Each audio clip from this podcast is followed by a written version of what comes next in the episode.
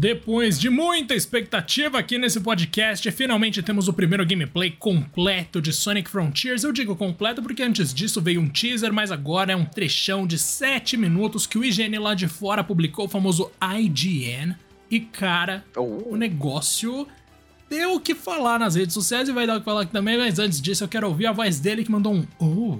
Como é que você tá, meu Rodrigues? Você tá bem?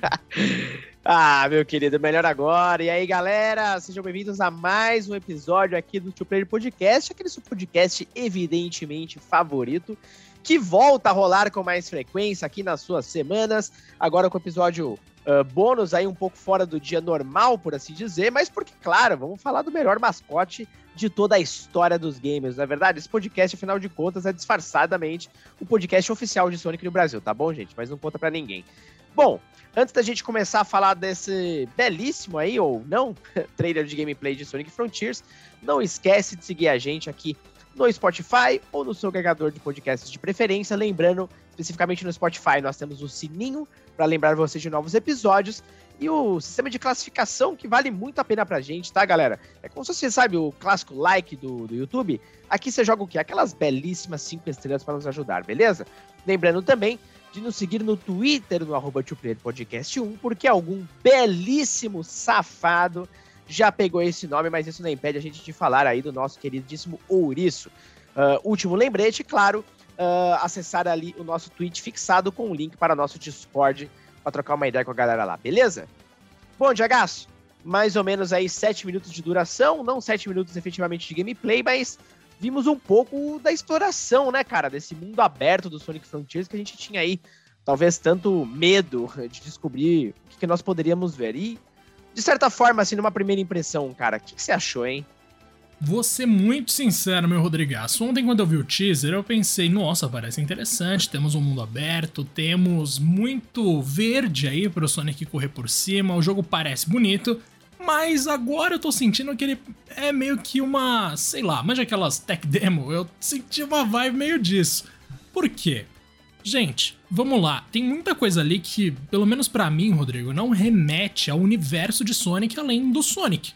Então eu tô vendo o nosso bichinho azul correndo ali na grama, na água, em alguns corrimãos, corrimões, mas, cara, corrimãos, né? Pelo amor de Deus.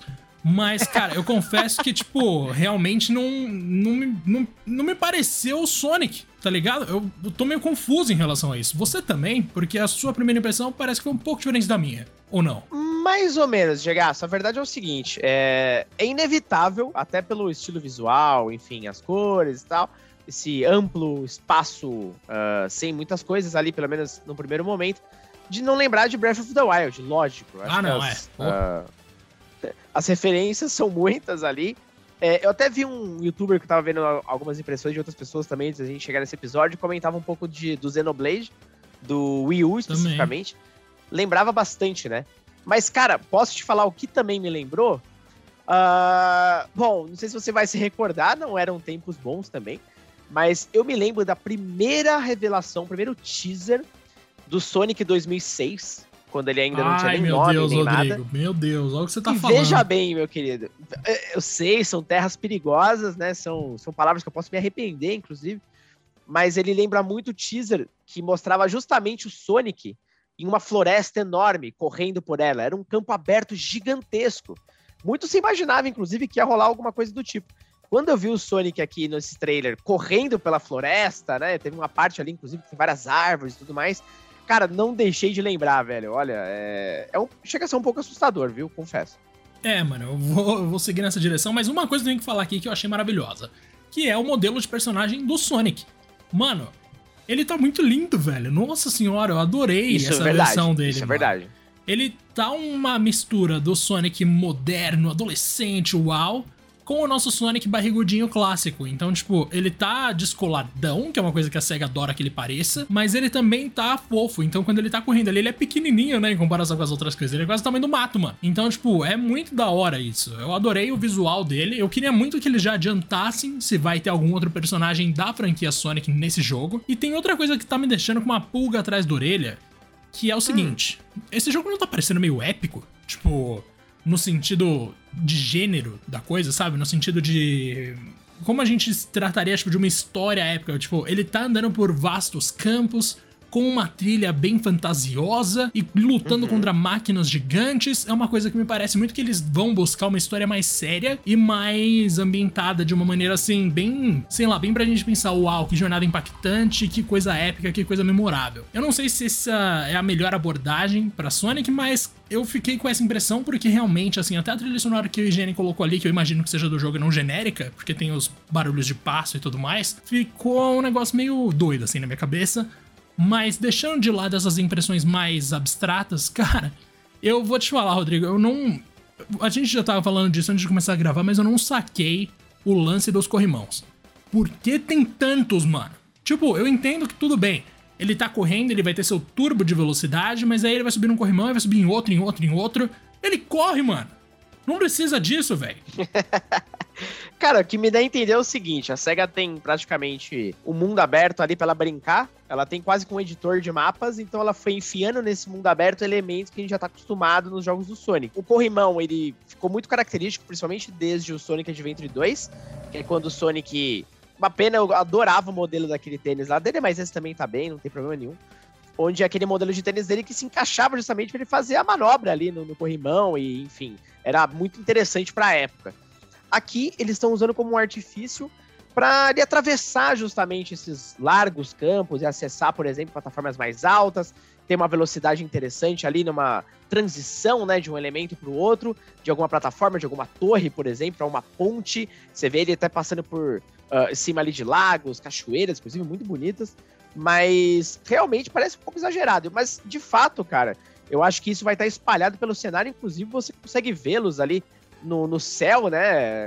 As primeiras imagens eu achava bem esquisito, pensava até que era um bug, cara. Quando foi ver, era um Pokémon que fica no céu e você enxerga ele o tempo inteiro, né? Então, bem esquisito mesmo, mas não sei, dependendo de como uh, for aí o tamanho do mundo, essa transição aí de um canto para o outro, talvez de fato eles sejam úteis o suficiente, até porque uma coisa que é interessante, tá? É um mundo aberto desse estilo, ele é perfeito uh, para aquela jogabilidade, aquele sistema de jogo que a gente viu desde o Unleashed, do Sonic Rush, que era o sistema de boost. O, o, Sonic dá aquele boost mesmo, como a palavra já diz, e dá aquela acelerada absurda, né? Então agora você não vai ficar batendo cabeça em paredes, ambientes estreitos, não, agora você tem um, um vale enorme ali. Eu não vi ele fazendo isso, o que é curioso, porque seria uma mega velocidade para ele atravessar aqui e ali. Imagino que sejam habilidades que ele vai uh, desbloqueando e tal, enfim, isso a gente precisa entender. E falando nisso, né, Jagaço, falando em habilidades, uh, uma coisa interessante, esse vídeo especificamente, talvez uh, decepcione algumas pessoas e tal, mas ele foi totalmente focado ali num preview de exploração. Ele não mostra combate, uh, o Sonic só pega ali alguns itens ali que ainda não consigo identificar exatamente o que são em algumas argolas, uns anéis. Mas é isso, ele só navega aqui e ali, sem muito. E alguns puzzles meio bobinhos, né? Então, assim. Uh, a minha dúvida, cara, é. Não sei se você percebeu a mesma coisa também. Daquelas plaquinhas ali que ele faz justamente um desses puzzles ou algumas movimentações aqui e ali. Ele libera, parece que ele faz um, um scan da área, né? Será que são aquelas as tais meio que torres da Ubisoft versão Sonic? Eu não sei também, eu imagino que sim, porque o, a maneira como ele escaneia o mapa é muito semelhante à maneira como o Sam Bridges escaneia o mapa em Death Stranding, né? Praticamente igual, inclusive. Uhum. Só não ficam as marcas ali de relevo do solo. Mas fora isso, cara, eu não consigo imaginar que outra utilidade esse negócio teria, porque nitidamente não vai ter uma mecânica de ah, o Sonic pode tropeçar. Não, né, gente? Pelo amor de Deus, se ele tropeçar aí tá errado tudo. Mas, velho, se não for também escaneamento de minimapa, não sei o que é. E você citou os enigmas bobos, né? De fato, tem um ali que ele faz que aparentemente cada. Ontem era um diferente no teaser. Ontem ele subia numa rodinha futurista de hamster, não sei se você lembra disso. Uhum. E aí uhum. escaneava a área que ele tava. Dessa vez, no outro vídeo novo aí do IGN, ele tem que andar por quadradinhos coloridos sem desconectar, né? Então, tipo, ele tem que andar da esquerda para direita pisando em todos os quadradinhos, por exemplo. Ele não pode deixar um isolado. Se ele pisar fora dos coloridos, estraga. É tipo a gente criança no shopping querendo pisar dentro dos azulejos. Mas, cara, é, é meio, meio tosqueira assim, mas também talvez não seja o. Não seja nada. Não tenha nada relacionado com minimapa. Porque você tá vendo tudo que tem ali. Pra que, que você vai escanear? tá, tipo, nítido. Não é escondido nada ali, não tem loja, não tem nenhum tipo de coisa. Então, realmente, uma escolha curiosa. Mas você mencionou a água, cara, e isso eu tenho que tirar o chapéu. Nossa, se, se nessa versão aqui, que com certeza não é a versão de lançamento, a água tá desse nível, eu fico imaginando o que vai ser a água de fato. E ele passa correndo ali em cima, eu queria muito saber se ele vai correr por cima da água, tipo. Tipo Jesus mesmo. Mano, é o que eu preciso, tá ligado? O ver o Sonic correndo ali em cima. E eu curti muito o sistema de escalada, Rodrigo. Porque em vez de ficar pulando, só tipo, com a mãozinha ali, não, ele corre na vertical. O que, que você achou disso? Eu achei maravilhoso, cara. Quando ele começou a andar na, na vertical, achei sensacional. De novo, lembrou o nosso queridíssimo Sonic Adventure. Mas eu só achei esquisito quando ele começou a escalar de fato. Ali eu achei esquisito, velho. Mas eu acho que eles fizeram de, de propósito no vídeo. Primeiro eles mostraram escalando para mostrar que sim, dá. Aí eles ficaram de pé para mostrar que dá para correr também. Porque... É, talvez, acho que foi, concordo contigo, acho que foi talvez uma, uma demonstração das, dos movimentos que ele tem, né? É. Mas ainda assim eu falei, nossa, achei uma merda. Eu falei, falei só falta aparecer uma barra de resistência na cabeça do Sonic, ah, tá não. ligado? É tipo Breath of the Wild mesmo. Aí eu falei, ah, não. Aí eu ia dar pause nessa porra desse vídeo. Mas aí, acho que foi o que você falou mesmo, só pra demonstrar, daqui a pouco ele saiu correndo de novo. E aparentemente, né, não sei se foi uma coincidência ou não, mas uh, aquele tipo de superfície me parece ser o tipo de superfície que você vai poder sempre interagir de alguma forma. Uh, seja correndo na vertical ou mesmo na horizontal, tipo, uh, um plano normal, né, por assim dizer, uh, tava sempre essa textura, né? Talvez seja um indicativo ali de áreas onde você consegue interagir dessa forma. Acho que o Sonic não vai conseguir subir uh, na vertical em qualquer superfície, né? Talvez seja uma limitação ali. Olha, ele subiu uns morrinhos. Impõe. Ele subiu uns morrinhos, assim, tipo, até que relativamente altos, correndo tranquilamente. O que mais me ferra, Rodrigo, é que os boosts de velocidade são temporários. Então você dá um boost, ele vai lá dar aquele impulso que dura, sei lá, um, dois segundos ou três, e volta. Por que é... ele volta, Rodrigo? Por quê? Cara, também não sei. Até pela natureza de jogo mundo aberto, eles vão fazer uma aventura épica e tal. Cara, com certeza a gente vai desbloquear essas habilidades do Sonic. É uma coisa que já tinha no Sonic Adventure 1, depois no 2 também, mas no 1 mais especificamente. Você encontrava, né, esses upgrades e o Sonic ia aos poucos ganhando algumas habilidades. Por exemplo, no Adventure 2 você tinha aquela habilidade de você já ir meio que teleguiado no, nos anéis, né? Sim. E aí você explorava as fases de uma forma até diferente. Então, isso era super legal. É, tenho certeza que esse jogo vai seguir uma lógica bem parecida, ainda mais, cara, trazendo esse negócio de puzzle e tal. Certamente vão ter desafios que você só consegue voltar depois que você, é, sabe, habilitar algum tipo de, de comando especial e tal. Então, assim, o que me, me, me deixa bem curioso aqui, Diego, é o seguinte: tem aquela parte onde o Sonic resolve um puzzle, inclusive bem bobo, né? Mas vamos lembrar também, né, gente? Sonic é um game para todas as idades, então uh, tem que levar isso também em consideração. Onde ele move, né? O jogador move ali uma das uh, estátuas. São três estátuas. Sim. Só do meio que tá obviamente virada pro lado, ele vira a estátua 45 graus e pronto, ele resolveu o puzzle. E aí ele abre um portal, né? Um, enfim, um portão ali que seja, para uma outra área, só que aí o vídeo corta ali, né? Aí eu queria entender, será que é como a gente entra nas fases como um Sonic tradicional ou você acha que a gente não vai ter esse tipo de coisa nesse game? Eu Até acho. Tá, em teoria, quebrando várias, vários padrões, né? Sim, eu acho e espero que a gente não tenha fases no esquema tradicional, não, mano. Tipo, por mim podia manter só quer, no mundo aberto, não. Nossa, tô de boa. Por mim podia manter só no mundo aberto, como já mostraram no teaser, que, por exemplo, combates, que é um sinal de que de fato tá acontecendo uma busca por objetivo ali, né? Vão acontecer no mundo aberto. Então eu imagino que não vai ter fases exatamente, porque os inimigos vão estar espalhados pelas zonas ali que eles já criaram. E a gente vai trombar com eles naturalmente. Talvez alguma dungeon que aí seja tipo uma área especial, manja? Que nem Super Mario Odyssey, que você tem uhum. aqueles trechinhos em que o jogo fica 2D. Talvez algo desse tipo esteja implementado em Frontiers, mas eu chutaria que não, que a gente vai viver a maior parte da experiência no mundo aberto mesmo, assim, normal, sem ter que ir para uhum. algum lugar como se o mundo aberto fosse um hub. Mas se for um hub, aí tudo bem, porque aí é sinal de que a gente não viu quase nada mesmo, né? Aí, nossa, dá pra ser outro jogo quando você passa ali do portal. Enfim, não sei exatamente o que esperar, mas já que eu citei o combate, meu Rodrigues, você achou interessante esse lance do rastro da velocidade dele?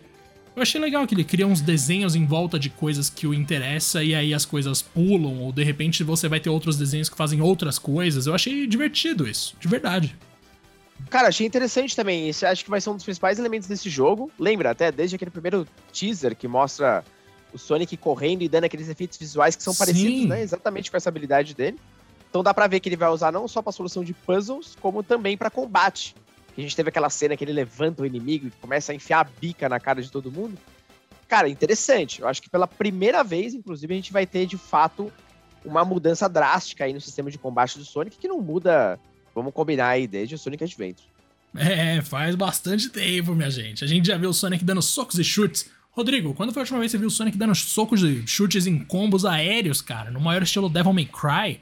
Fazia Cara, acho que nunca. só no Sonic Fighters lá, que é aquele jogo de luta maravilhoso Esse que eu convido a todo mundo a conhecer, que tá Nossa. nas coletâneas aí. Mas esse é interessante é... mesmo, vale pelo, vale, pelo estudo. Mas, cara, é curioso. Agora, se estão um negócio, né? Se os enigmas forem o equivalente às torres da Ubisoft, por que que tem uma torre?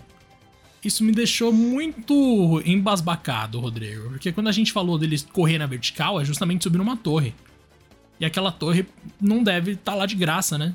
Então, assim, isso me hum. deixa muito preocupado. Então, sobre torre, se tocou num ponto interessante, porque a gente falou já dessas plaquinhas e uh, aquela. Parece que é uma corridinha de rato, né? Aquele redondinho lá que ele vai né? acelerando e tudo mais. Rato de laboratório. Que aí ele dá um scan e aparecem até itens e tudo mais. Mas logo no começo do jogo, uh, no começo do jogo, no começo do vídeo, que é uma coisa que até me incomodou, que demorou muito para passar aquela parte, que ele vai subindo aquela torre enorme. Eu realmente pensei que a conclusão daquela subida era ele, sei lá, acionar um dispositivo, sabe? Como a gente já tá manjando em jogos que usa essa mecânica, pra ele abrir um espaço do mapa. Mas não foi o que aconteceu. O cara simplesmente subiu a torre. E desceu. E depois foi para um corrimão. tipo, é, pegou um corrimão e foi embora. Eu não sei se de fato essa torre. Sei lá, tem alguns segredos aqui ali, você só sobe e tá lá, dane-se. Ou ele já tinha usado essa torre para alguma coisa e, ela, e ele só subiu, de fato, né? Ele não, não revelou muita coisa. Até porque, de novo, gente, esse trailer é simplesmente focado no Sonic correndo pelo mapa, tá? Não muito mais do que isso. Só para mostrar um pouco da experiência que é uh, explorar esse, esse mundo aí. Mas não sei, eu fiquei até incomodado dessa torre. Falei, nossa, parte chata, velho. Tipo, eu acho que eu sou contra torres, Diego. Eu não, eu não gosto de torre, cara. Acho que ah, Eu sou como você. Agora, é bom ter em mente uma coisa aqui, que eu vou trazer agora o famoso segredos do jornalismo de games, que é o seguinte. Esse vídeo é um exclusivo do IGN, mas isso não é um furo, não é nada do tipo, é o tipo de material que duas partes combinam que vai ser divulgado, ou seja, o resultado tem que ser interessante, tanto pro IGN quanto pra SEGA, logo eles não vão mostrar as partes chatas ou as partes que a SEGA acha que podem desagradar o público. Tendo isso em mente, tudo que a gente viu nesse gameplay de 7 minutos é o que a SEGA queria que a gente visse, é o que a SEGA acredita que tá bom o suficiente para ser revelado. E aí que entra um negócio, né? Se isso aí realmente é o que eles querem que a gente veja, eles não fariam, eles não mostrariam que, é, que as torres existem para desbloquear partes do mapa, né? Porque eles devem imaginar uhum. que isso vai gerar respostas não, não muito amigáveis, já que no Twitter, quando surgiram aqueles testes que agora estão se comprovando bem verdadeiros, eles já falavam sobre ter torre para desbloquear mapa e as pessoas responderam mal a isso nas redes sociais. Então talvez o IGN tenha mostrado que existem torres e não tenha mostrado que elas servem para justamente mapear aquela, aquela região, porque a SEGA não tá interessada em mostrar isso. Mas uhum. isso é palpite meu, né, Rodrigo? De qualquer forma, eu chutaria que vem aí um Sonic Assassin's Creed, Rodrigo. Eu não acho demais, não, cara. Ai, meu Deus. Bom, vamos ver, né? É... Se não tiver muito disso, tá bom. É, alguns trechos do vídeo, inclusive, dá pra gente ver algumas torres e tal. Não são exatamente aquelas mesas, então é bem provável que elas estejam presentes sim. Agora, Diego, um ponto que a galera tava criticando bastante e que, bom, não sei qual é a idade dessa build aqui, é a performance, né? É, a, dá pra ver que o jogo tava caindo bastante, uh, a taxa de frames. Então, isso acontece assim com muita frequência, principalmente quando ele dá uma olhada geral assim no cenário, ele vê uma, uma parte mais ampla, enfim, mais distante. E vamos lembrar, né? Uh, esse game ele vai sair para consoles da atual geração, incluindo o Nintendo Switch. Cara, isso aqui provavelmente estava rolando o quê? Num PC? Imagino eu. Que deve ser a mesma versão do Xbox, enfim. Mano, fico imaginando como é que isso aqui vai rodar no Switch, cara. É... Será que a SEGA vai dar uma é. otimizada boa? Até porque Sonic, né? Tem um histórico aí bem interessante, mas a gente já sabe, a SEGA escolheu adiar esse jogo, não lançá-lo, por exemplo, nas festividades aí do Sonic e tal, para justamente manter a qualidade em voga, mas essas quedas de frames me deixaram um pouco preocupado, mano.